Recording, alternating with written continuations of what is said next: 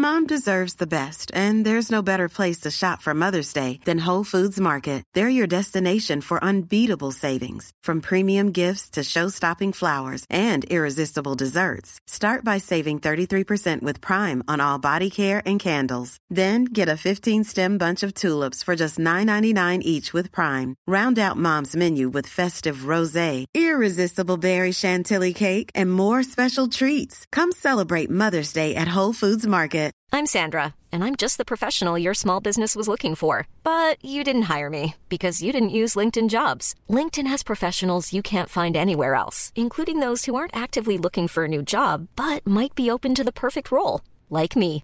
In a given month, over 70% of LinkedIn users don't visit other leading job sites. So if you're not looking on LinkedIn, you'll miss out on great candidates like Sandra. Start hiring professionals like a professional. Post your free job on linkedin.com/people slash people today. Since 2013, Bombas has donated over 100 million socks, underwear, and t-shirts to those facing homelessness. If we counted those on air, this ad would last over 1,157 days. But if we counted the time it takes to make a donation possible, it would take just a few clicks. Because every time you make a purchase, Bombas donates an item to someone who needs it.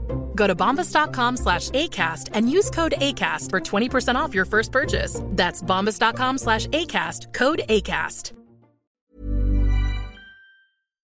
I've been on to ChatGPT and I've asked it. And I've bought a Skoda Octavia escape car and, and an MX5.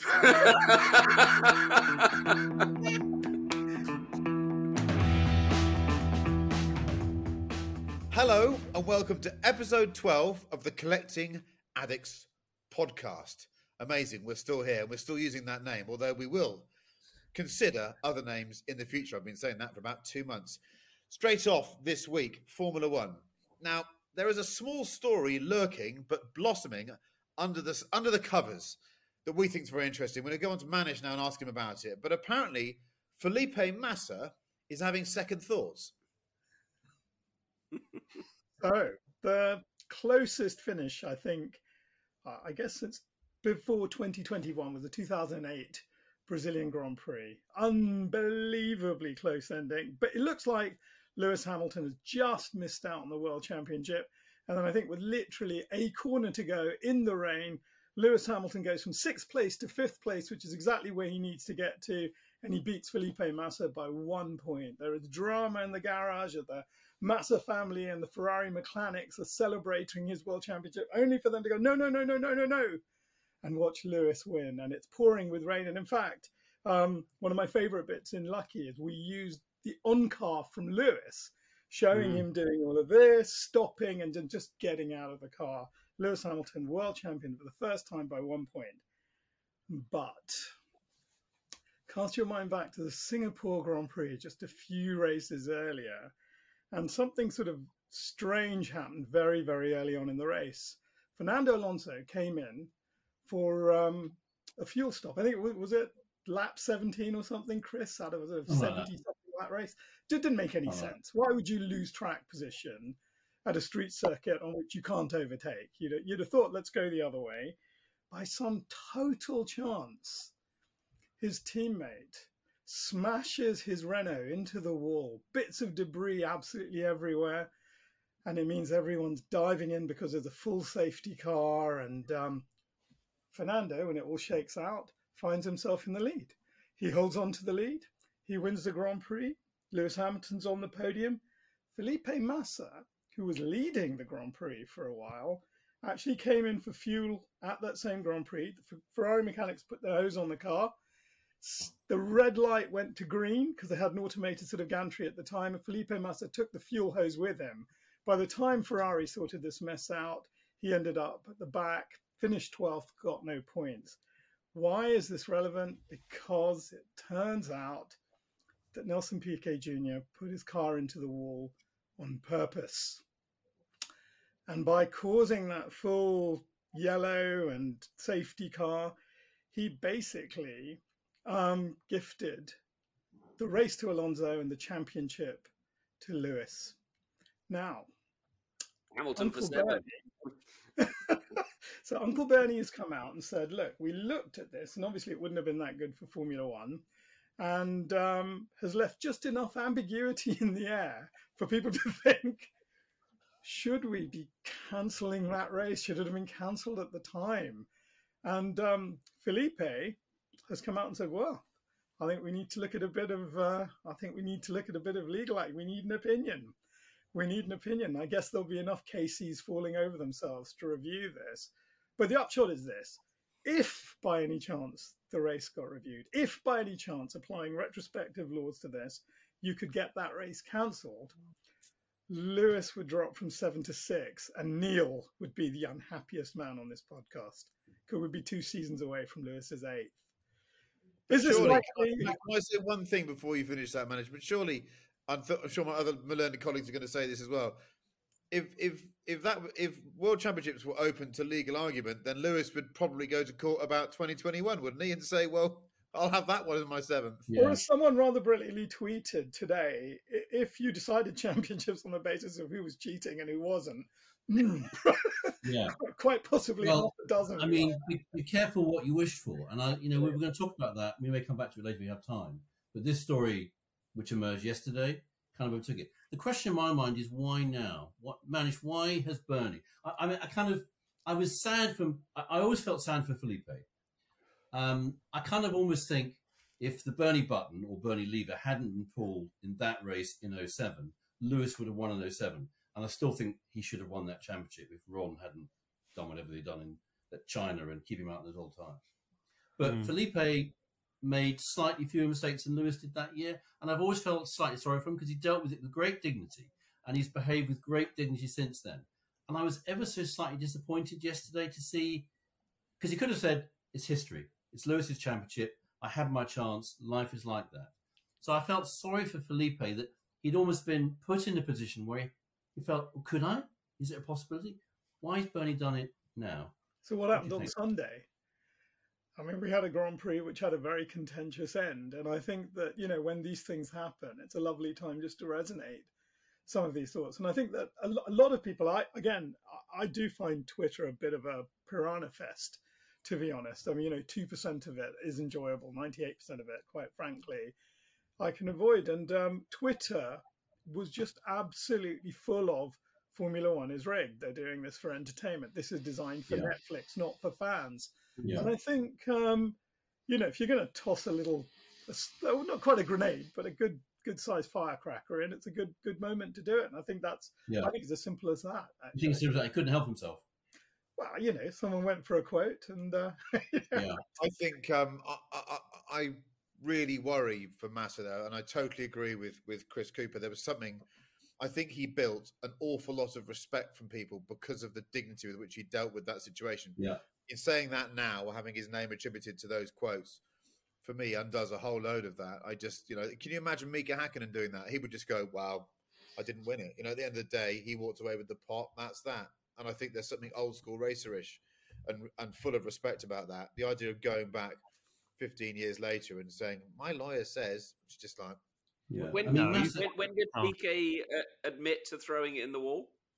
yes, I mean, it was, it was shortly after he got. It was shortly after he got fired. So it was actually um, the following year. Okay. Yeah, So I've always thought I was going to get I was going to get a call from Nelson Piquet Jr. because in the 2004 Super Cup race at the Silverstone Grand Prix, I put Felice, Felipe Ma- sorry Nelson Piquet Jr. in the gravel at the old Abbey Corner. It's my, it's my one encounter with him in. I'm just waiting for his lawyers to say, "I think we should have that race now." So on to on to this week's race then. Um, uh, I, I said I'd let someone else start, but I'm going to share a few pearls because I've been sitting here on my own for a while. Um, I thought um, I didn't didn't get up and watch it, so I, I did that thing where I, I knew the result, but then I went back and watched some of the highlights. It shows you that I'm slightly falling out of F1 love with F1. That I'm happy to watch it that way. It used to be that if I if I had the results spoiled, I was livid, but I'm not anymore because No. I, I know I know who's going to have won the race. Unless he's had a massive shunt, I know who's won the race. Um, and I have to say, I thought the first lap was just sensational. It was worth it for that alone. It was Yes. full of, it was full of daring. It was full of skill. It was full of uh, awareness. I just, I, I know that um, some people don't think these drivers are great, but they're they're the best ever. These cars are not easy to drive, and they're vast. They're huge, great big sleds, and they sit too low. So can we just have a general harumph for how great these drivers are because they put on a great Yeah. display? But it seems Yeah. to me that the system under which they race, the people that make the rules, and the people that um, administer those rules trackside seem to do their very best to make these drivers have a hard time entertaining us. That's the way I view it at the moment. I just think they're they're not helped by by anything around them. But if you Yeah. let if, if they could just have a slightly simpler format, then, So I- then I they think they're- would be amazing. therein lies the, the core of it, and, I- and I've thought about this quite a bit since the weekend. There's a there's a tension that has to be resolved between is it a is it a sport and how do you want the sport to work and is it understandable and the show. And I, I've given this a bit of thought, and, I, and it's not simple because under the heading of "Be careful what you wish for," lots of sports now have a VAR equivalent, and F1's got one. This sort of operation centre in Geneva the obvious difference between all those other sports and F1 is there's only one ball or thing in those other sports. and F1, is wherever the cars are. So in this race, I think uh, Logan Sargeant still hasn't had a penalty for cannoning into Nyck De Vries at the last restart, third or fourth or fifth. I've lost track of the red flags. And poor old Carlos Sainz, who I thought was very harsh that he got a five second penalty on that restart when he just and they've all said now the tyres are rubbish. And he got a five second penalty. But the five second penalty was then applied for a lap behind the safety car. So rather than just pushing him back maybe a place, not went back nine places. Went to 12th, yes. Went to 12th from third. And you, some of you may have heard there's a bit of thing going on TikTok of, of Carlos. I thought at first it was a it was a sort of a it was a piss take, but no, it really was Carlos sounding utterly broken. Say it's not fair, it's not fair, it's not right. Yeah, but you I- know I- he's been given two points on his license as well oh, since. Jesus, I mean, he's had his license endorsed. It's unbelievable. I think the, the fuss started with, well, was the Albon incident a red flag or not? And I think, again, I talked to my boys about this and they were a fountain of common sense about it. They said, look, it's too complicated. I said last week, one of my chums who retired from 20 years, actually at Jaguar, then Red Bull, that's the 20 year bit. And he said, it's just too complicated. It's not easy to do this. It will take a time. You know, Motorsport UK, I sit on the board of Motorsport UK, we're trying to digitize the blue book, which includes simplifying it. It's turned into a mammoth. It's a very, very big task. It's important, but it's mammoth. F1 will be very similar. But unless you start, you never finish it. So it's got to be simplified. So it includes what's a red flag incident. We sort of know what a red flag incident is not. There's no room for maneuver to say, hang on a minute, we all agreed red flag would be these simple things. Um, anything else is going to run the risk of it's done for the show. And I think in the long run, that will erode the credibility and trust in the sport. This is the pinnacle of our sport. It is the most expert of the experts. And we trade that off for the short term at our peril. So can I? Yeah. That, I, I agree with all of that, but can I um, add one thing? We talk about simplifying the blue book, digitizing it, applying rules, making sure we know what they are. But the reality is that, the sport is too complicated, probably to have everything applied to a book, and it's too fast moving. Yeah. The sport worked when there was one individual, when there was one headmaster, and that bloke who who used to start the races and was at race control. Yeah. You know, it worked, didn't it? It just shows you you need that human element. Remarkably, on the fly. But I mean, to. we've had two such humans, so humans, right? So we had Masi after Whiting. Now we've got Wittich, and um, the the I I actually think it's a a bit more fundamental than that. I think if you look at what happened in 2021, and you have a look at what happened in Australia, I think the absolute pressure on um, whoever is running the race is to make Yeah. sure that it's a race. I mean, I'll go to my grave believing that Masi felt he had to end that race somehow such that it was a race and not behind a safety car. Because if they had followed the rules and those five cars had gone all the way around, that that race would have ended under the Right, safety car. And actually, it would have been the correct result. I know that Max will never speak to me again, but but that's the end of that. And just as just as this race, I think they saw the semi carnage at the end of Magnussen's car. Yes, there was a tire and a wheel. They made a decision to go with a red flag, but part of that was right. We'll have a two lap sprint, And what you have is a bunch of guys all clumped together. They're very light on fuel. They've all got new tires, and they've all got two laps to go and make up a bunch Yeah. of points. And guess what they're going to Possibly do? Go wrong. But uh, but then but that that that refers back to American racing, which which you know I've done a few races in America, and and the idea of of having regular flags and quite being totally comfortable with a two hour race being being settled by a two minute sprint race or two lap sprint race. I'm Yeah. fine with that. But they, those vehicles are technically set up to deal with that. They can deal with lower tire pressures. They're Yeah. not the cars; those aren't out of balance. A Formula One car that's cooled down like that, and then you're expected to go ahead and drive. No one on television realizes that they're dealing with a vehicle that's totally different. They could use 60% of the brake pressure into that first corner and it's going to lock up.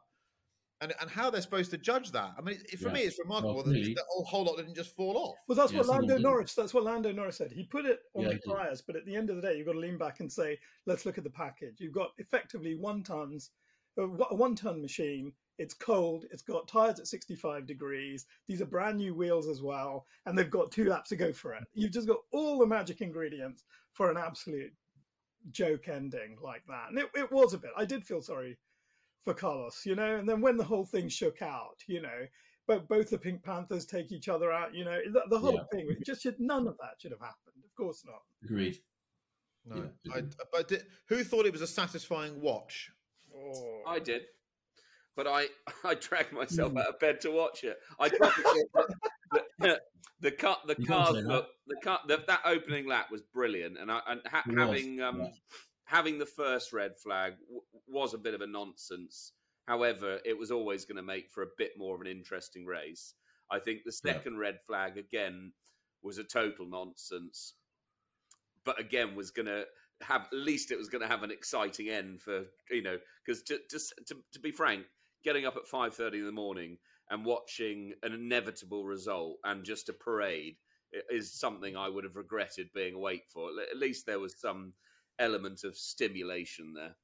Can I say the last? Did anyone notice when um, when Max did get some clean air? He pulled two point one seconds out, That it was On amazing. Lewis in a lap.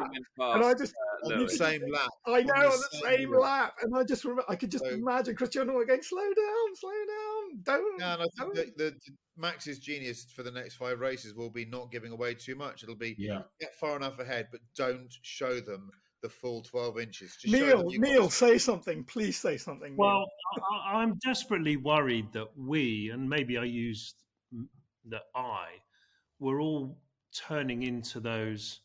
Wasn't the past so much better than the current old Yeah. farts? Well, it was, wasn't it?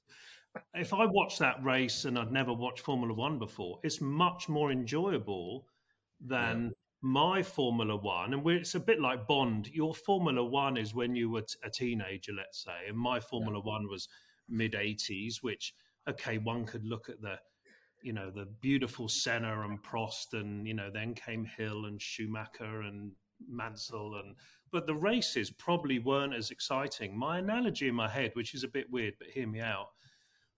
1982, Top of the Pops. Seven o'clock. You know, we always watch that th- Thursday, Top of the Pops. Yeah. It was the best bloody program on TV. And on comes Boy George and Culture Club. Yeah. And I'm thinking, this is just fucking fantastic. This is my people. I was 14 years old, and my mum, who was now my age, if I think about it, she was in her 50s. What the hell is that shit music? You don't want to. You don't want to. What that you you know you don't want to listen to Tom Jones or Shirley Bassey. That's real music. And then I'm thinking I was a bit young for punk, and I was in a band. I had my Roland JX3P keyboard. I loved listening to Howard Jones. I was a new romantic, and that for me was music. And fuck all the old people. And I worry. I'm desperately trying to stay current. It's really difficult when you're in your fifties. But this, my wife adores Formula One now. She hated me watching that stuff through the 90s and 2000s. She didn't understand it. It wasn't inclusive. She didn't know the rules. She didn't know the people. And my son, obviously, is annoyingly a bloody Red Bull fan. He thinks it's brilliant. So I'm really struggling on my opinions here. But we've well, I got think to your wife would make a fantastic race director with all of we've that. got to stay current if we can. I think Neil, I, I totally agree with you, and, and I do I do obviously with Liberty and Drive to Survive, you can see these uh, the Middle East events, which are massive shows. They've got all their mates flying in from all over the world just to sort of show off. You know, America and Ve- Vegas and Miami are, are, you know going to be the epitome of the modern sport, and you, you're not going for the racing, you're going for the party. Um, and they're just happy Well, to be some it is entertainment now. Probably it probably isn't a sport. You know, when it was super niche and people died and it was more dangerous and no one really knew about it unless you were really into it. That was probably when it was, in our view, cooler. Probably was cooler, frankly. But now it is a global entertainment. But it's thing. still a sport. It is still a sport. I mean, Frank hmm. Williams famously said it's a business apart from between two and four o'clock on a Sunday afternoon. And I think that is still true. Yeah. I mean, and we've said it, Monkey, you've already said it. The drivers now are unbelievable. I mean, they they can Yeah. get into these cars in their early twenties because they've had so much professional development and training. They are they're as good as they've ever been. The, the raw material is whatever the raw material is through the ages. Um, but how that raw material has been developed and what they're like, I think they're now better than they have to be better than they've ever been. And the sport is still we're talking about it. It's still compelling. We love it. Oh yeah. We, we, we like we, we want to watch the next race. Our favorite race is the next race, and that says we're still fans of the present. I think. But Yeah, might- yeah. Um, I hope so. I think we all Yeah. have to try to, Yeah. you know, stay current. Um, Yeah. What is the with next my race? me- with my media hat with my media hat Exactly. on. I've to say about about five, no, say ten years ago, uh, Manish will know this. There was a if you, if you sat in a any kind of broadcaster um, pitching ideas, or you're talking about what might be commissioned.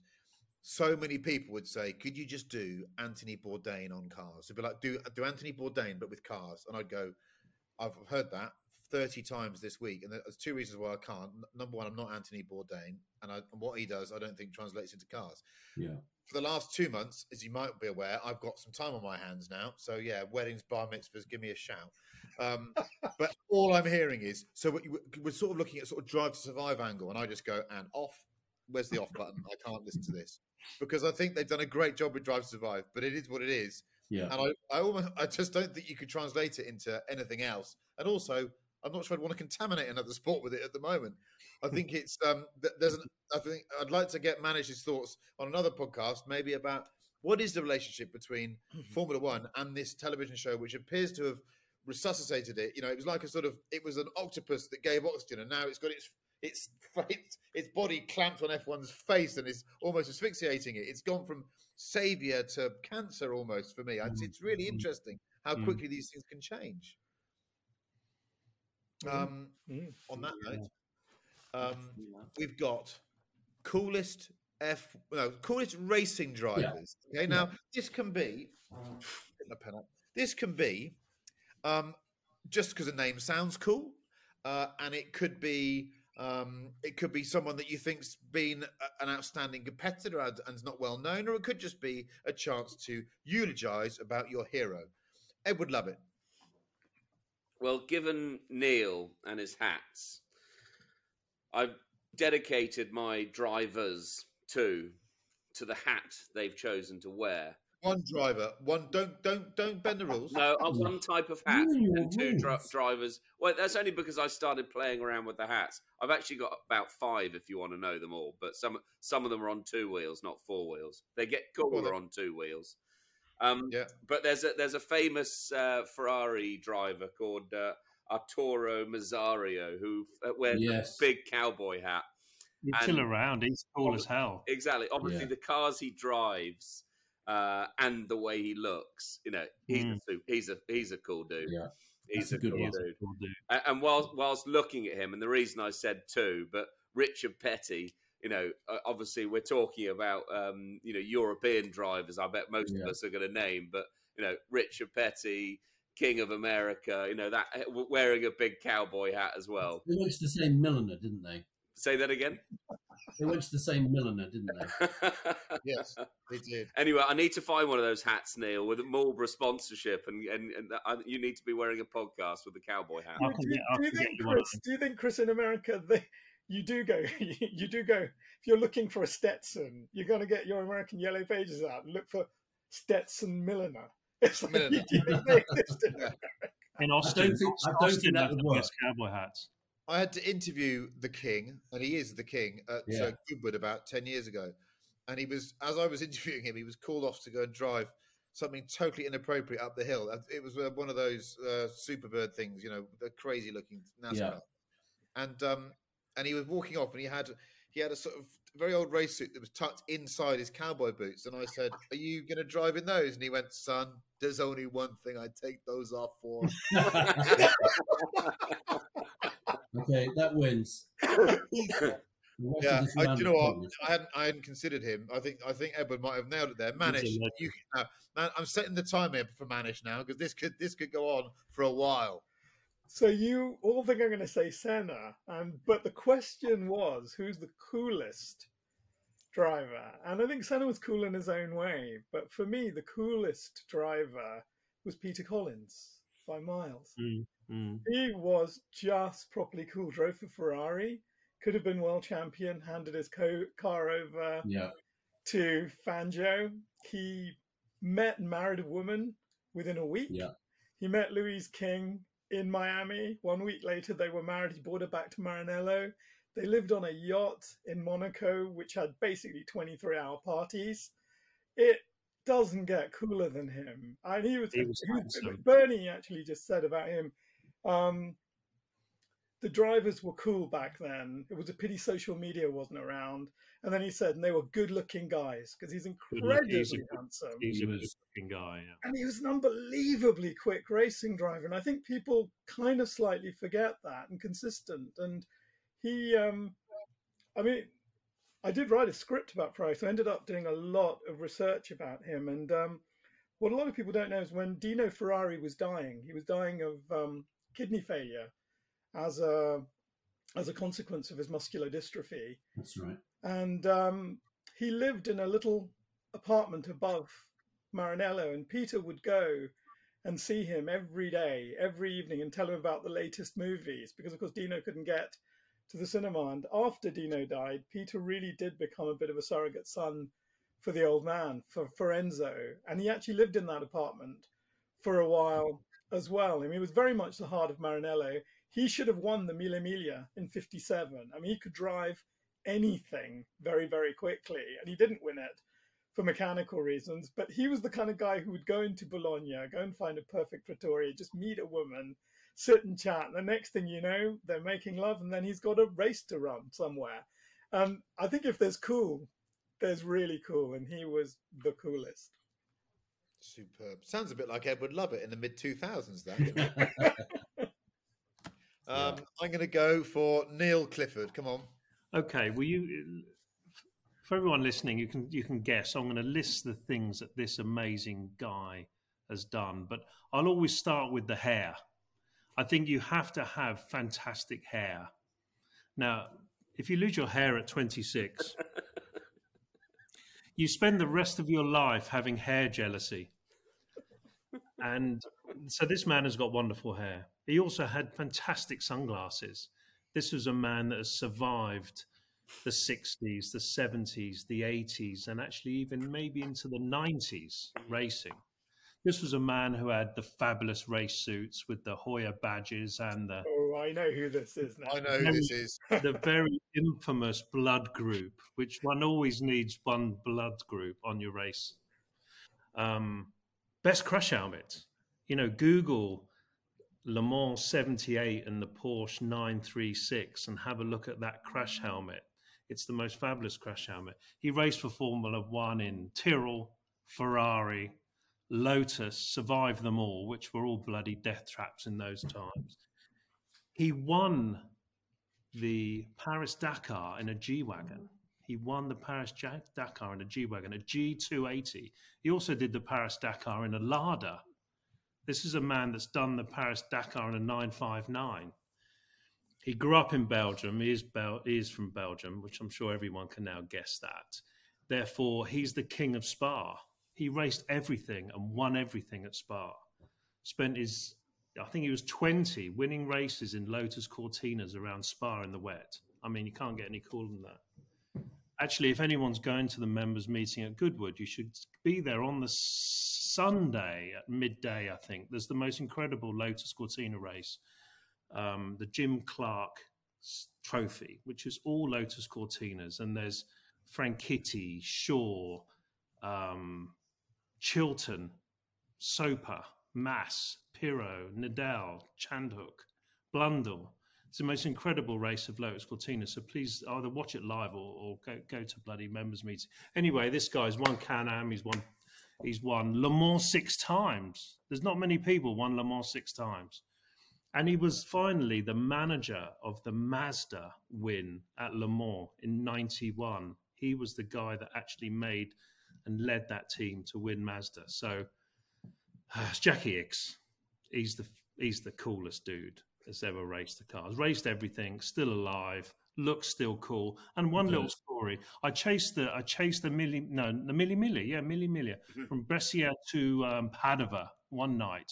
I was midnight with my good mates. We were waiting for the cars, and these things travel in time. So you've got to wait for the boring 20s cars and the boring 30s cars and 40s cars before all the cool shit arrived. And we, there was not one car had made the journey. And then we hear this rip roaring noise of this beautiful little Porsche 550 RS that had obviously overtaken all of the cars to get there first because he was knackered and wanted to get into his hotel room. And out jumps Jackie Ickx in his late 70s in his race suit with the blood group, lit a fag, had a fag, and pissed off to bed. Spoke to no one. That's what I call a racing driver. So Jackie Ickx. His, Mate. hair is a really. I mean, he is really. There was a photograph I saw recently of Jackie Ickx and Jackie Stewart somewhere quite recently. I think we circulated said, you know, and we said we hope they they're looking old. We don't want to look any older. And He they still were, they were cool. Jackie. He was holding. He was covering the watch on Jackie Stewart's wrist. Obviously, being a big rollers guy, and he's a Chopard guy. And I thought about he had amazing eyes, Jackie Ickx. Very, And very I. Oh, come on, it's the smile. It's the shape of the smile with Jackie. that- The most distinctive shape of smile. Very, very the eyes Yeah. and hair. I, I thought about eyes, and when you think about what makes a driver cool, and I've again I talked with my boys about this. Uh, do we mean the coolest person who is a racing driver, or do we mean racing drivers who are really cool? And it could be either of those. So, Francois Cevert had the most amazing eyes and smile, and he was clearly a cool guy. And Most handsome know, man ever. I mean, just just impossibly. It look he looked like he's in a. He he looked like he should have been in the Grand Prix film. He was extraordinary. And how how would his how would we remember him have changed if it hadn't been for Watkins Glen in '73? It's so, so sad. Uh, when you think about eyes, you think actually I think there's a case to say Paul Newman is the coolest racing driver ever because he was really cool. He was cool hand Luke, and he was quite a cool guy. There was quite a good interview with him on the TI website a few years ago, and he obviously had the most amazing eyes. Um, but we also we think that there's a bit of naughtiness about the coolest drivers. So when you pull that thread, you know who you end up with? As the coolest racing driver, There's only one. Pablo Escobar. Okay. Oh, Yeah. Again, nine, he raced a nine three five. Yes. Who knew? Yes. he did. He Mm. raced 935. And then you go when you come back from that, you end up with Don and Bill Whittington, 1979 Le Mans winners, with Klaus Ludwig in a 935.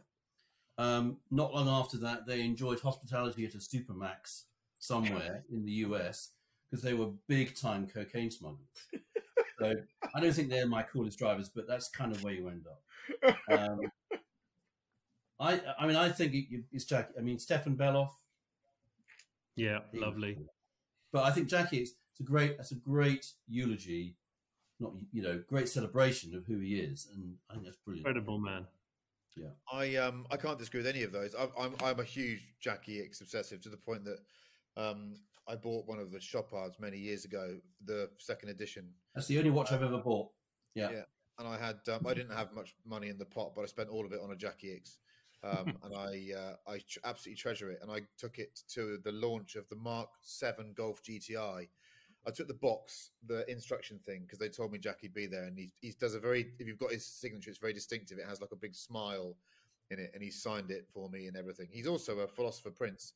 He um he was obviously profoundly affected by Africa and um, Yeah. and his experience of racing there. And he married an Af- African wife, and he's you get him talking about it, and you just think you should be running the UN, mate. You're you're one of those people that could fix anything.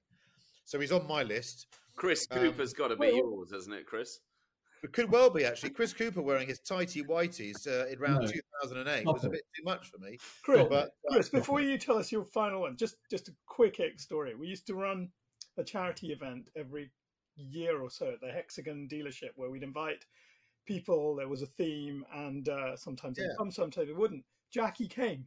He, we did Le Mans, and Jackie came. Derek Bell was there. Uh, we also had Mark uh, Blundell there. You know, showed his wonderful lap. Um, but when Jackie arrived, this room which was humming because we used to get everyone as drunk as possible before the auction and it was all for great ormond street and the children's unit at the brompton. So you know i'd be there sort of putting chairs out and things. That's the kind of event it was. But we always did it very well. Anyway he came he walked in. Absolute pin drop silence. And um, he spoke. When he spoke you know people were just leaning forwards Mhm. listening to this man.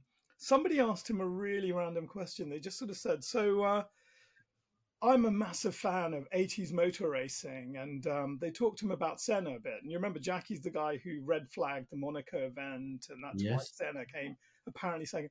But they didn't ask him. They said, "You know, you did that." He said, uh, "What did you think about that Senna Prost accident, the really fast one that happened in 1990?" And he just coolly turned around and said, "Are you a racing driver?" And this guy went, no, he's just a rich Ferrari owner. And he said, um, unless you're in one of those two cars, it's really not your position to judge. This guy just sat I'm down. going to use that next time. we He's It was unbelievable. And then just before he left, okay, um, you know, we, we actually did quite well. We raised quite a chunk of money. Classic Jackie Ickx. Just before we leave, we find an envelope. Ready to pop the question? The jewelers at BlueNile.com have got sparkle down to a science with beautiful lab grown diamonds worthy of your most brilliant moments. Their lab grown diamonds are independently graded and guaranteed identical to natural diamonds, and they're ready to ship to your door. Go to BlueNile.com and use promo code LISTEN to get $50 off your purchase of $500 or more. That's code LISTEN at BlueNile.com for $50 off. BlueNile.com code LISTEN. Hiring for your small business? If you're not looking for professionals on LinkedIn, you're looking in the wrong place. That's like looking for your car keys in a fish tank. LinkedIn helps you hire professionals you can't find anywhere else, even those who aren't actively searching for a new job but might be open to the perfect role. In a given month, over 70% of LinkedIn users don't even visit other leading job sites. So start looking in the right place. With LinkedIn, you can hire professionals like a professional. Post your free job on linkedin.com/people slash people today. I can't tell you how much he donated, but let's just say he left silently donating what was about a fifth of what we raised that night in one check. And Wow. That is who this guy is. Amazing, man. He's um yeah he's he's absolutely the one. he- he- okay, he's on my list. I mean, I've got a very long list here, and I, I noticed I didn't write this initially. It, it was racing driver, not rally driver. I, I- rallying's more my thing, so I can't list my rally drivers. So I've lost a load there. Um, I've got by cool. Chris Cooper's right here. What's the definition of cool? Cool, you could argue, by definition, means they didn't achieve that much. Because cool people are the ones that they operate on the fringes. They get things wrong. They're flawed. And I think quite often it's flaws that we look to in sports people to make them more magnetic. So by definition, they need to be a bit of a failure. Uh, and I, but I don't. Don't my heroes, I don't like to be that much of a failure. So I found that quite difficult. and I, I went round around the houses about this, and I couldn't quite work out where I was going to get because actually, if I wrote down what a cool racing driver was, I came back with the word Nigel, and um, and I don't think the audience would would allow me to say that Nigel Mansell was the coolest racing driver. But there's something about a man who can have a photograph taken with his new company car that's an F40 with a tash and a tweed cap that makes me think. Inversely, he's the coolest man ever born. The the size of the berries you'd need to have to allow that photograph to be released must make you the coolest man on the planet. But it can't be Nigel.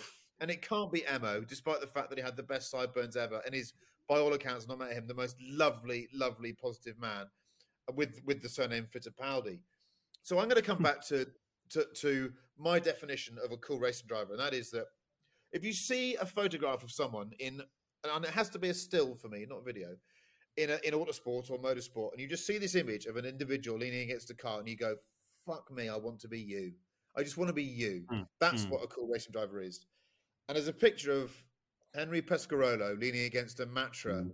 Le He's a Mans car in dude, yeah. with a beard on.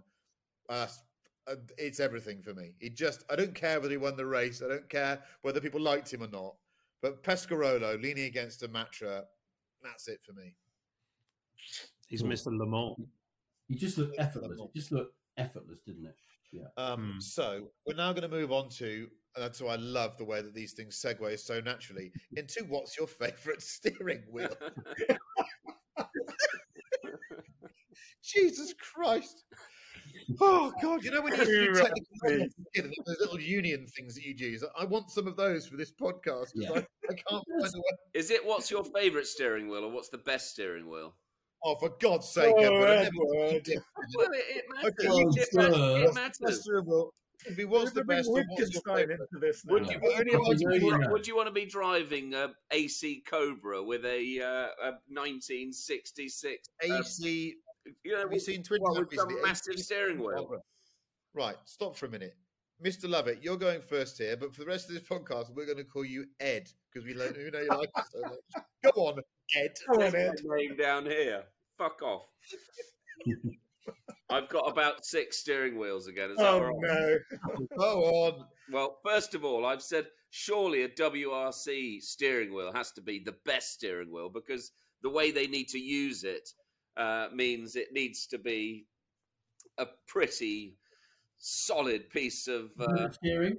Yeah. yeah. Yeah. So anyway, but I'm not going to go with one of those. Um, Alcantara steering wheels on a brand new car. They're they're lovely things. I think Hmm. Chris, in the first ever podcast, I can't remember what car you had at the time, but I think it might have been a E63S or something like that with an Alcantara steering wheel. But you used the word "mung" in it, and if you buy a used Yeah. uh, R, uh, um, Alcantara steering wheel, You have to replace not the most pleasant thing to have. But I- I remember 996 GT3 RS steering wheel, Hmm. brand new Alcantara. That's that's my that's my choice. That's a cracking choice because it's got a thin rim and not too much padding. Thin I rim. mean, There's going to be some language that could offend people Yeah. over the next few minutes, but it's got to be a thin rim. Yes. And afterwards, Yeah. can we talk about what what time the uh, when when an BMW M3 steering wheel just got too fat? Well, we can talk about that with the E E46 M3. No, Clifford, tell us about your girth. it's quite thin, but very elegant. And there's no buttons. I think anything you, you any steering wheel with a button needs to be thrown in the bin. So no buttons.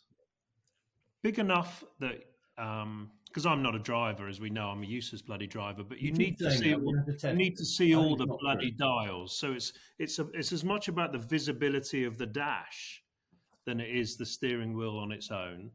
Um, lovely soft leather. I'm not an Alcantara guy. I think you're right, Ed. It, it, if it's new, it's fine, but secondhand, you know there's going to be bogies behind there. It's going to be it's, going- it's going to be just a tricky thing. You've got to replace it immediately. So I'm not Alcantara. Um, my favourite steering wheel is the F40 steering wheel. Ooh, It's the king of steering wheels. beautiful steering wheel. It's got Even the though- badge. It's got the it's got the just the horn. You can see it. You can see everything. The positioning from the seat is lovely. You can see all those dials. The F40 steering wheel is the best steering wheel.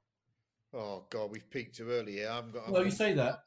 Oh God, here we go. Cooper's say that. chiming in. Wait there, wait there, wait there. and go. What makes a good steering wheel? It's got to look good, it's got to feel good, and it's got to steer good. To steer Hmm. good, no discussion about this. The sort of the, the spokey bits, they've got to be horizontal. They can't be like that. They've got to be like that. And I think there are two in my life. Um, Renault 5 GT Turbo. Oh, I that's lusted not after that car It's a great Because- the spokes were like that little divots there. But the the epitome of that straight spoke steering wheel, nine, late 1980s Momo F1 steering wheel, flat spokes, perfectly positioned. Because you know to drive, you've got to hold the wheel right there. If the spokes are like that, you can't do it. Rest on the spokes. Momo. I look. There's loads of pictures you can see on. Everyone can look. Google late 90s, late 80s McLaren F1 Momo steering wheel. That's the one. Perfect. Can't Except argue no with that. substitute. No, Can't that's argue with that. Uh, Manish. I found two, and they are actually in some ways quite similar. The Ferrari 246 Dino steering wheel, thin rim of leather, basically just Yeah. flat aluminium, few holes, the word Dino in the Little middle. holes. Yeah. Yeah, that that was it. But the thing that I, it's got those six little bolts that you do with you know with a with a lovely hexagonal Allen key, just beautifully around the word Dino. And actually, it's kind of wooden analog, the E-type Jaguar, the you know the wooden steering wheel that that one had. It had the multiple holes with Jaguar in the middle, and I just think those two are the most beautiful things. Yeah, the Jaguar the- slightly the- more the. E-type is good. Drilled ones. That's right. That's right. It's wooden, Yeah. the wooden one. Yeah, such a Yeah. pretty, pretty. I'm having dinner with a friend Did tonight. Nardi, did, did Nardi make that? Was it a Nardi steering wheel? I don't know. I don't know. But look, I'm having dinner with a friend tonight who is an unbelievable consultant radiologist. Um, he does cardiothoracic radiology. He used to run the Hammersmith Hospital, Mary's, and Charing Cross. And he's an unbelievably good driver, Chris and Chris and Edward. And um, he built, when you're a registrar, you sit these massive exams, which just take up all of your time, and it just everyone's terrified. You don't sleep. He did his jobs. He was doing his registrar exams, and he built an E-type Jaguar. Or he rebuilt an E-type Jaguar. He didn't. He didn't do the body. It was the only bits that he didn't do. It ended up on the front of classic car because he doesn't do anything badly. And he sold it a while ago, but he kept the steering wheel, and it's in his Ah. garage. And I love touching it. I love touching it. Chris, I have think they you, uh, have you got wood? I've got. Um, I haven't got any wood here. That's a, that's a good question, Edward. A, a neat little segue with a cheeky little bit of humour in there as well, Edward. I like that. Your hosting skills are really improving. Now then, um, I haven't I haven't actually got anything there. However, um, I've got about nine to go through. So first of all, uh, the the prototipo, the Momo prototipo is is it's like the benchmark wheel, wheel for me in a Porsche. Yeah. It works, um, and Yeah, now they've got decent dishes in them. I think that that's got to be up there for me. Uh, we at this point need to Google the Maserati boomerang wheel. I've got it never here. I've got it here. I looked at it. It is a joke. It is an actual joke. It's just so magnificent that I, th- I love the idea of the wheel as theatre, which is why I love some of those single spoke Citroens. Our CX GTI is just bonkers. When you look at it, you think if you had a light impact, the whole wheel would you just go forward into the dashboard. So I love all that stuff. Um, but I, I think, uh, and, and I, I also think that there has to be something said for uh, the latest wheel that Richard Tuthill's done. He's a mate of mine. It's not a, it's not an advertisement plug, but go and look at the dished wheel he's just done for uh, for his cars. Edward's got one on, on his his green car, and that is a sensational steering wheel. I'm very disappointed you didn't mention that, Edward, given that you have daily contact with such a piece of art. Um, maybe uh, maybe you're hunting for a discount on the next vehicle. Um, so, but there's a wheel that actually I've shared with a man in this room that I think was pretty much perfection. Uh, it was made by OMP and it was a 997 Porsche Cup car. Um, and it confirms everything that all of you said. It confirms that Alcantara should only be used when it's new, otherwise, Yeah. it's full of other people's DNA and is a bit grim. that you should never have buttons on a steering wheel. So, one season, I think from 07 to 08, as the Cup cars got faster at the Nürburgring we were racing, two buttons appeared on the steering wheel of our racing car. And I thought, God, we're fucking here. I've got buttons on my Yeah. Everyone wants buttons. One of the buttons said radio, and one of the buttons said drink. And I came into the pits after my first three laps in the car, and and I flew into the pits. No, sorry, no. One of them said one of them said pit limiter. One of them said drink. That was it. I came into. I flew straight past the pit limiter, having a drink, and I realised that I really shouldn't have any control over buttons on a steering wheel because I couldn't coordinate either of them. nor the radio. But I associate steering wheel is is the most emotional part of a motor car for a driver. It's your main point of contact that you see. And I have so many memories of looking at that wheel, my hands on it, and what the mm-hmm. car was doing. That if, if we could, that car's for sale at the moment, and I just want the wheel from it. I just want the Yeah. wheel from it. Yeah. I think if a just car's think- got the wrong wheel, you want to get rid of it. A 964 Turbo 3.6 has got a shit steering wheel. Yeah. Or a Yeah. nine, even a 928, frankly. Brilliant oh, car. Oh come on, No. that wheel's great. no, That's- 928's good.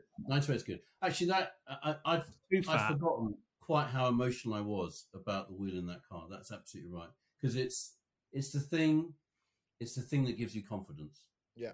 And I think the wheel- fact that it moves with the whole binnacle, that's amazing in a 9 to 8. But the actual steering wheel, I don't rate in a 9 to 8. Right, lads, we're going to have to. So we're going to move on now to to your favourite car advert. Okay, favourite car advert. yeah, I'm going to go Chris Cooper. yeah. So I got two. Um, the 1986 Renault 25 advert. It is if you were playing Thatcher's Boomtime Britain Bingo. No one's ever said that out loud before. Then this is the advert we're in it. It was um, David and Joanne. They had a lovely leafy country house. Their young son, who was learning a musical instrument, who went to a lovely, presumably public fee-paying school, fee-paying school. He was clearly a professional gentleman of some repute. And they're driving home from the school one day, uh, and he says to her in this sort of 1980s kind of voice, "It's time for a change. Jim's with me, Hugo's with me, Jasper's with me, and we've got the backing." That's the line. And- That's a killer line. And And we've and got the Joanne backing. says, and Joanne says, "Oh, David, oh, David, it's so it's so wonderful." And they get to their the crunchy gravel bit when they get to the end, and he shut. Actually, it makes you think. I quite like the Renault 25. It looks it looks actually quite nice. V6 engine, it's quite nice. And he sort of shuts the door, and he says, "But there'll have to be some changes." Oh, the mirror car falls off. company car is going to have to go. And she says to him, in this sort of, in this this beguiling sort of way, that you would just couldn't remotely get away with it. Oh, I, don't be so hasty, David. And you think it's a fucking Renault 25. it's just it, it- Google it, Renault 25. It's just Dave. It's just Chris, I Chris, want to watch Chris, it Chris, now. Chris. I want to watch it now. And of course, the great irony is, the great irony is that the, the one car they wouldn't have bought as a family would be a Renault 25. I mean, just Sorry, Chris, manage on. Chris, Chris, I wanted to say was that was Rosalind Landor who played Yes. Joanne, who's unbelievably good looking. And was- she sounds like this. So aren't you being a bit hasty about the car? That's the one. That's the one. We, we, we've both been watching the same kind of stuff on the internet, but we'll leave that conversation there. The other I one, was very quickly. big Renault 25 fan. The 30, that was quite a special thing. But the 20 This, what's killing me now is I, I want to go and watch these immediately. I don't want to carry on talking shit with you lot. I want to go watch these. I'll It's the best website. No, no, The best website to watch adverts on is called hatads.org. It's got all the adverts that you'll ever see. No, we're going to put the you're going to put the URL up for you now, Yeah. so you can go and watch. And that is a URL for ads, nothing else. Nothing. Um, now then, Neil, uh, what are you going to go for advert wise? I failed again because I'm going Japanese. Oh yeah! Fucking Japanese. I can't get rid of them. Um, no, I, I, you know, it's the Honda Accord. Ah, I've got that. Yeah, Yes. it's the se- Why have you gone the for cog? You can't have gone for Cogs. cog. Cogs. Oh, fuck off, Neil. Do it again. All three of you. Cogs. There's, there's been numerous great Honda ads. Actually, you can. There's, Yes. there's plenty of them actually, but the Cogs, which was they used all of the bits of a Honda Accord. It's two minutes long with this amazing, Yeah. you know, uh, piece of magic with every single bit of the car is uh, uh, disconnected, and then it's. We'll, we'll play it in its entirety Yeah, now. it's, it's beautiful. can There's, it. there's, there's no words. Uh, immensely clever. Two it's minutes. Brilliant. It's brilliant. Yeah, it's brilliant. Yeah, yeah. Um, It's uh, can't argue with that, Neil. Uh, Edward, have you got a backup so I, that you look I- like I have got a backup only because I, wo- I think we're all probably it's hard to remember these ones. So you got we, we were probably all delving deep into YouTube to find something. But there's a modern Fiat 500s advert where the guy's throwing his handbag on, and they're doing the sort of Mm. testing in the thing, and he throws the handbag, Yeah, on, it's good, yeah. slams the Yeah. door, and kicks, kicks the front. They're like, "What on earth is he doing?" And then they cut to see his girlfriend, uh, his girlfriend slamming the door, and this old woman on a cross throwing a handbag on the bonnet. Yeah.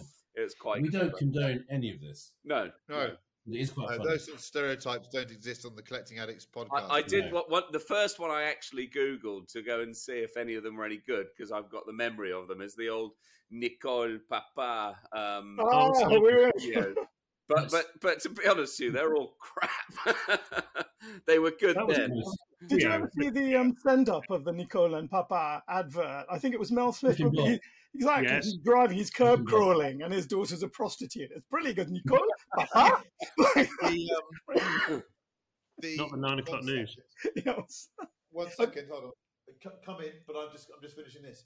Sorry, uh, my better half's just turned up. Huh? Um, I've got to be out, I- I've got to be out of here in 20 minutes, because the cleaner's coming. I don't realize how much we've gone on. Right, I'm here we go. surprised we haven't done the golf, the golf mark Oh, two. look, I say I'm coming in now. I've, I've got, Okay, so come I've on. We gotta the hear golf- it. The golf, uh, the golf. I'm not sure about. In fact, I want to go. I want to hear Manish first, then I can work out what I'm going to say. What's Manish going to do? Come on, I want to know. I'm not Okay, going to go really. I, both Nicole Papa and the Renault 25 trilogy were on my list, but I think the best car ad at, at the time it was just unbelievable. 1985. It was directed by Tony Scott, and it was the Saab advert. It, it was just unbelievable. Fighter pilot walks into a hangar Yeah. that says Saab. Oh, yeah. Bloke in raincoat walks in. You see a Saab Viggen up front. You see, I think it was a Saab 900, wasn't it, from the front? And then basically it ends with the two of them coming at you. The Saab Viggen actually flies over the Saab car, and the the, uh, the tagline's so perfect. It's just Saab. Nothing on earth comes close. We, Yeah. all, we all wanted a Saab after that. We Yeah. did. Vegan. Yeah, I wanted a vegan, not a 99. Yeah. Um, okay, so uh, does this affect some of my choices? It's always difficult going last because you we all think so alike that you end up with the same content. Um, I think uh, there's there's there's two. For me, there's a Ford Escort advert from the 80s, which I, adverts to use Neil Clifford's reference are a bit like James Bond. You know, when you're at that period in your life when you sit and watch far too much television because your mum and dad are out or whatever they're doing, you've got the babysitter in. That's what you do. And I just remember that one where it was Ford's advertising agency could just nail British society. And he starts Yeah. off with Yeah. a proud father of two getting into his escort. And then there's a bloke, some boy racer. It's actually an RS Turbo in a forest. Why he's in a road spec car in a forest, I don't know. Then there's a policeman polishing his escort, which is a police car. And then brilliantly, to tug at the heartstrings, the local GP gets in and puts his he puts his bag on the passenger seat, and then he and then he pushes the cassette in, and it plays um, "Lovely Day," you know, which is just one I of the great that. tunes, Yeah, isn't it? And I just that, that is that's Feel what advertising is about. Re- tugging at the heartstrings of the population. That's peak advertising. But I think we have to mention, don't we, BBH's Golf GTI advert um, with the woman that walks out Paul of the house and throws the. That I think Who, that's who was it. Chris? Who was the lady? Who was? Paula Hamilton. Oh, that was it. It was Paula Hamilton. I I can't think of a smarter piece of advertising that that that can exist as a metaphor for the time in which it was produced. It just for me, if you said to me what what were the mid to late 1980s, Yeah. even if you didn't like cars, I'd give you that advert Yeah. as, an, as as what that time was about. It's a winner. That's what great advertising does. So I, I'd go Yeah. for the for the golf Today's one. winner. Very good. Um, now then, True. Ah, today's two car garage. I've got to read. These have become so long. I've got to read it out. Here we go. Oh no, it's not that long. It bloody is, and you wrote it, Neil. For a man of few words, you're remarkably verbose with your fingers. okay, here we go. That's not a Nicola Sturgeon gag. Here we go. So today's, today's two car garage. There's a fifty thousand pound budget. You're a senior manager in a digital marketing agency moving out from Islington with your wife and young child. That's important. So, Single. I know that's important with Neil because he's a cheeky fucker. I know that. Didn't say children, it said child. um, uh, for schools and garden and a double garage and can now finally admit to a love of internal combustion engine cars. So before it's too late to enjoy them, they need to find they need a family car for station drop off, school runs, M&S weekend food shopping, and a two seat hmm. sports cabriolet for pure driving hmm. enjoyment. Wait for this bit in the Chilterns. Yes. Okay, Neil, this is your challenge. You're going first. Right, it's all about the engines. This guy has spent his whole of his Yeah. career since leaving, I don't know, Exeter University or something, to um, he's been on the bloody tube, he's been on the bus, he's been riding down the Holloway Lovely. Road, fucking getting almost killed by buses. He's desperate to admit to loving cars before it's too late. And he wants a V8 and he wants Yeah. a V12. He wants a V12. So how do you get a V8 and a V12 for 50 grand? Well, the first thing you do is you go and buy a Maserati Quattroporte.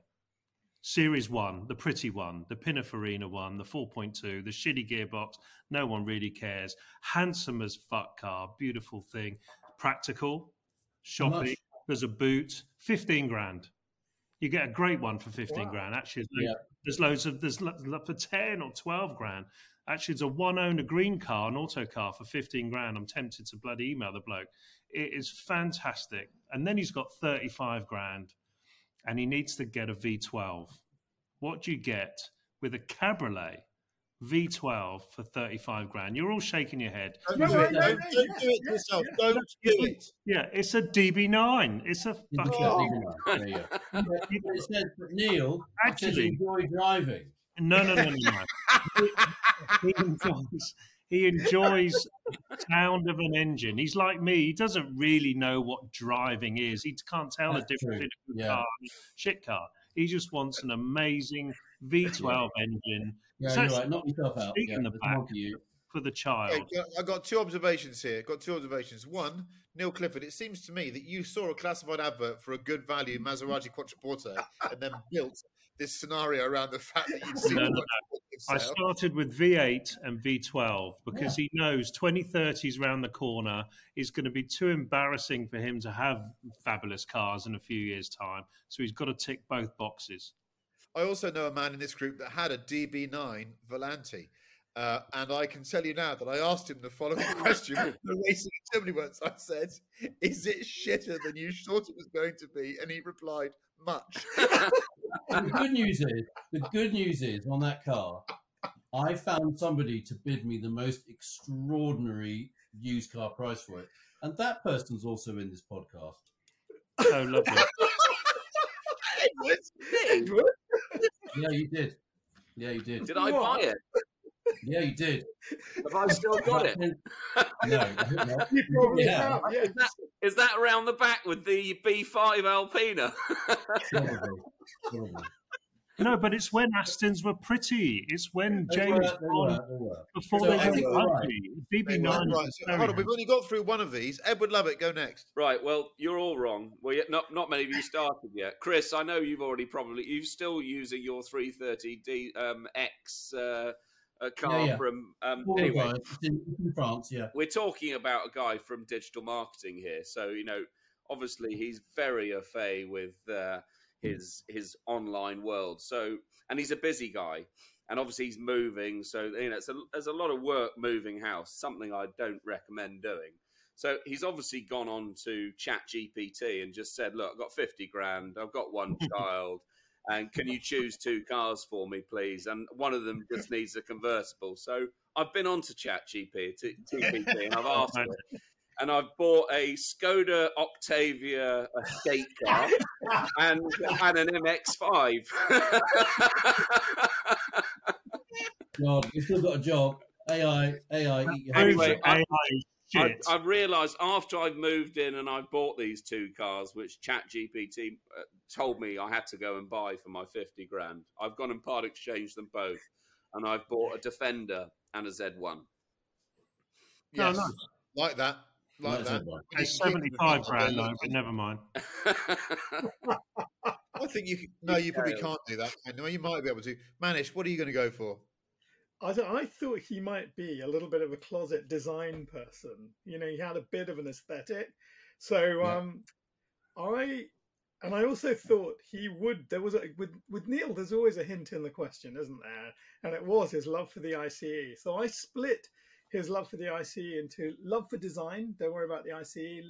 Love for the ICE. So I had a quick look, and I could see some rather wonderful Jaguar XJS cabriolets V12 for about twenty Sorry, did you just use the word? Did you just use the word XJS Cabriolet and wonderful in the same sentence? Yes, I did. They all look Yeah, really yeah. beautiful. I'm sure they only Yeah, go. nice one with you.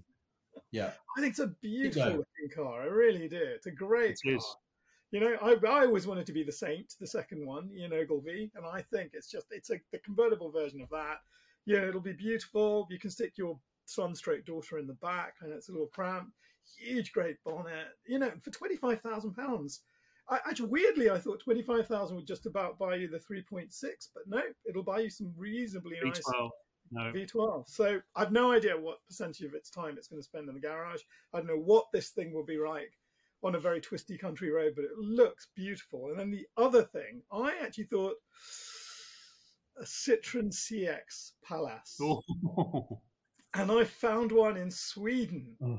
And it's absolutely mint. And it was £25,000. And the guy said he would direct you if you were seriously interested in relatively cheap flights to Stockholm. And then from he'd pick you up in Stockholm to show you the car if you were serious. And the interior, I just forgot, it just looks like an 80s drawing Yeah. room. Yeah, Doesn't lovely. it? Yeah. Everything's just, pl- even the roof is just a big furry rug. It- That's so cool. We could drop. We could drop. We could buy that, and we could all drive it back. At this point, we should mention that collecting cars is big in Sweden, and that car should be on our site, Edward. So can we make It sure it gets there? probably is. He probably found it on there. No, I really, I honestly, I didn't. It was, I really didn't. But um, no, they, they'd be the two. ca- I could just see those in the garage. It just looked great. That's good calls. Chris Cooper. Now you Well- now, now now we've revealed to the to the world that you did buy a DB9 Volante with your own. I'm not sure we can listen to anything that you say seriously again. Well, Carry he on. flipped it. So Yeah. So uh, Neil's right. You need a V8, and you need another V8. So uh, and you know I love TVRs. So TVR Chimera, Oh God. eighteen grand. it, it's nice to drive. It's got a V8. Uh, uh, I'm not quite as close to the Chilterns as, as Neil is, but I know what they look like, and it is possible. Uh, that's about 18 grand. And for about 32 grand, you could get a 2016 C63 wagon. Yeah.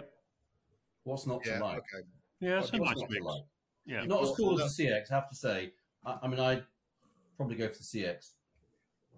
I wouldn't want to use the CX regularly, but I think it's a lovely car. I think that's a good twosome, but we need to get you some therapy or, or, or some sort of ointment for this TVR thing you've got going Yeah, on. whatever. All I can It's hear is like a droning noise it's, right it's now. the same as a scrotal rash, isn't it? Or is it- I or is it- Is it, is it a whining noise? It's one of those two. I don't know what it is.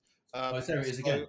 I've got um, I've gone at it a slightly different way because I think I think Neil has Neil was talking earlier about trying to remain relevant and be in touch age 50 and of course this a lovely a lovely thing he's posed here but I think the reality of having young kids I've still got one left and Edward's got a couple is that you, whatever car you buy that you think is going to be the thing you go to the station and back in is what you'll use the whole time. The toy car you've got for the weekend, you will never use. It's fanciful. So I've gone the other way around. I'm going to I'm going to spend a small amount of money on a really cheap Series Two Lotus Elise.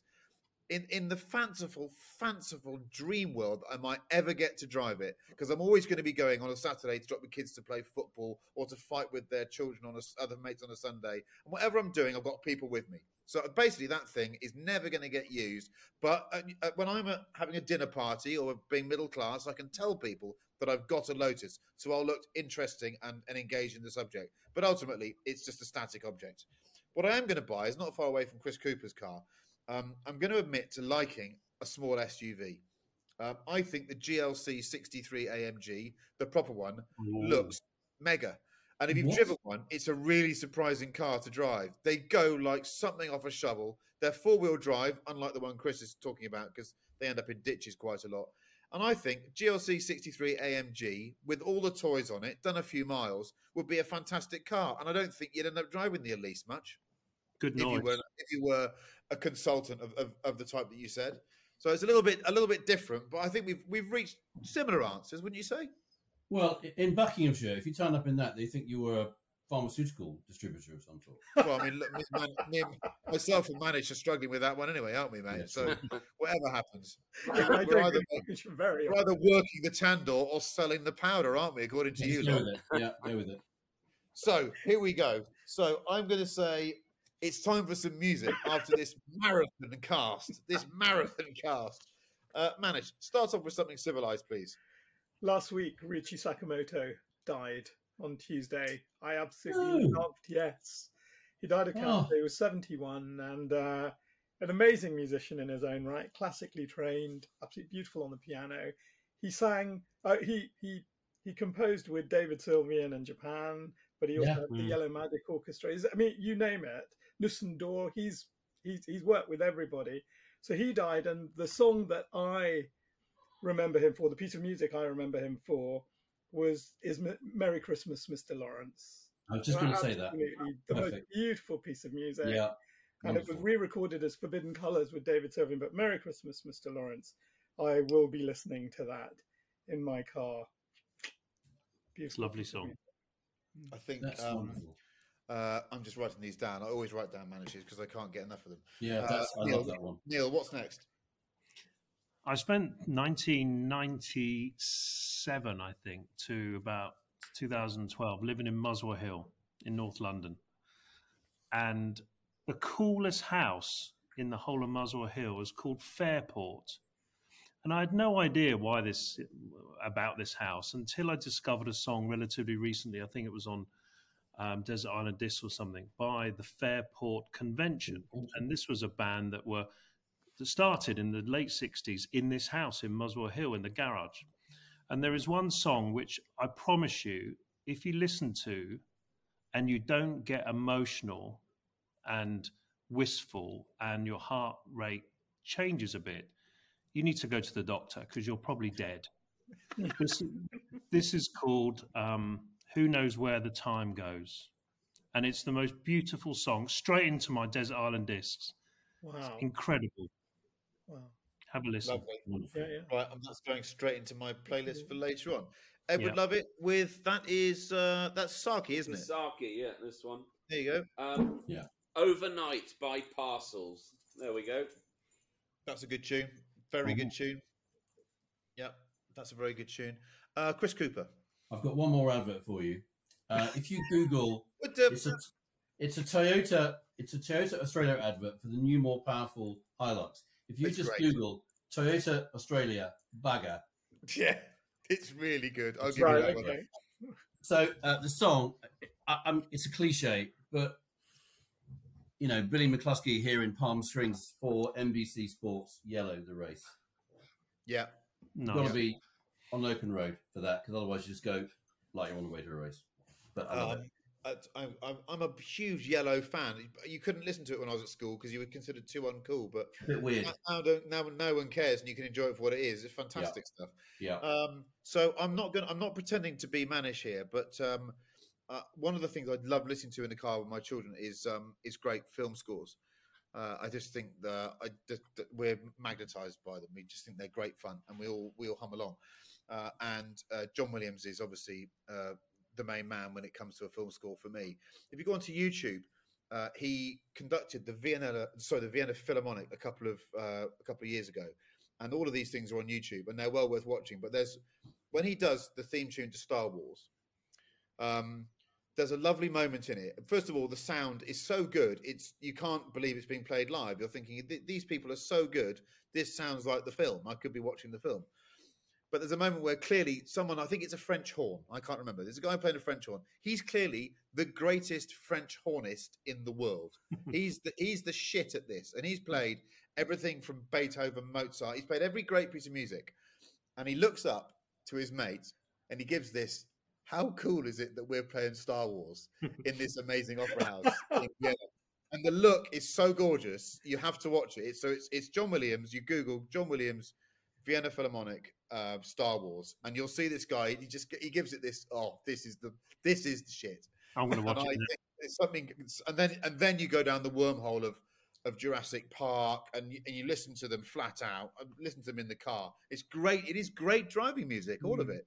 Mm. Um, that was a Wonderful. marathon. Uh, I'd like to say a big thank you to my co-conspirators Manish Pandey, Edward Lovett, and Saki, Neil Clifford, and Chris Cooper for contributing yet again. And uh, the way things are, we might be back for a 13th, but Lord knows what might happen between now and then.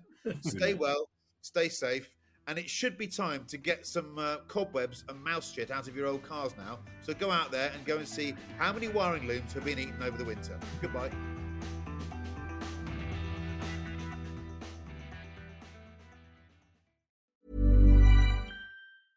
Mom deserves the best, and there's no better place to shop for Mother's Day than Whole Foods Market. They're your destination for unbeatable savings, from premium gifts to show-stopping flowers and irresistible desserts. Start by saving 33% with Prime on all body care and candles. Then get a 15-stem bunch of tulips for just $9.99 each with Prime. Round out Mom's menu with festive rosé, irresistible berry chantilly cake, and more special treats. Come celebrate Mother's Day at Whole Foods Market. Mom deserves the best, and there's no better place to shop for Mother's Day than Whole Foods Market. They're your destination for unbeatable savings, from premium gifts to show-stopping flowers and irresistible desserts. Start by saving 33% with Prime on all body care and candles. Then get a 15-stem bunch of tulips for just $9.99 each with Prime. Round out Mom's menu with festive rosé, irresistible berry chantilly cake, and more special treats. Come celebrate Mother's Day at Whole Foods Market.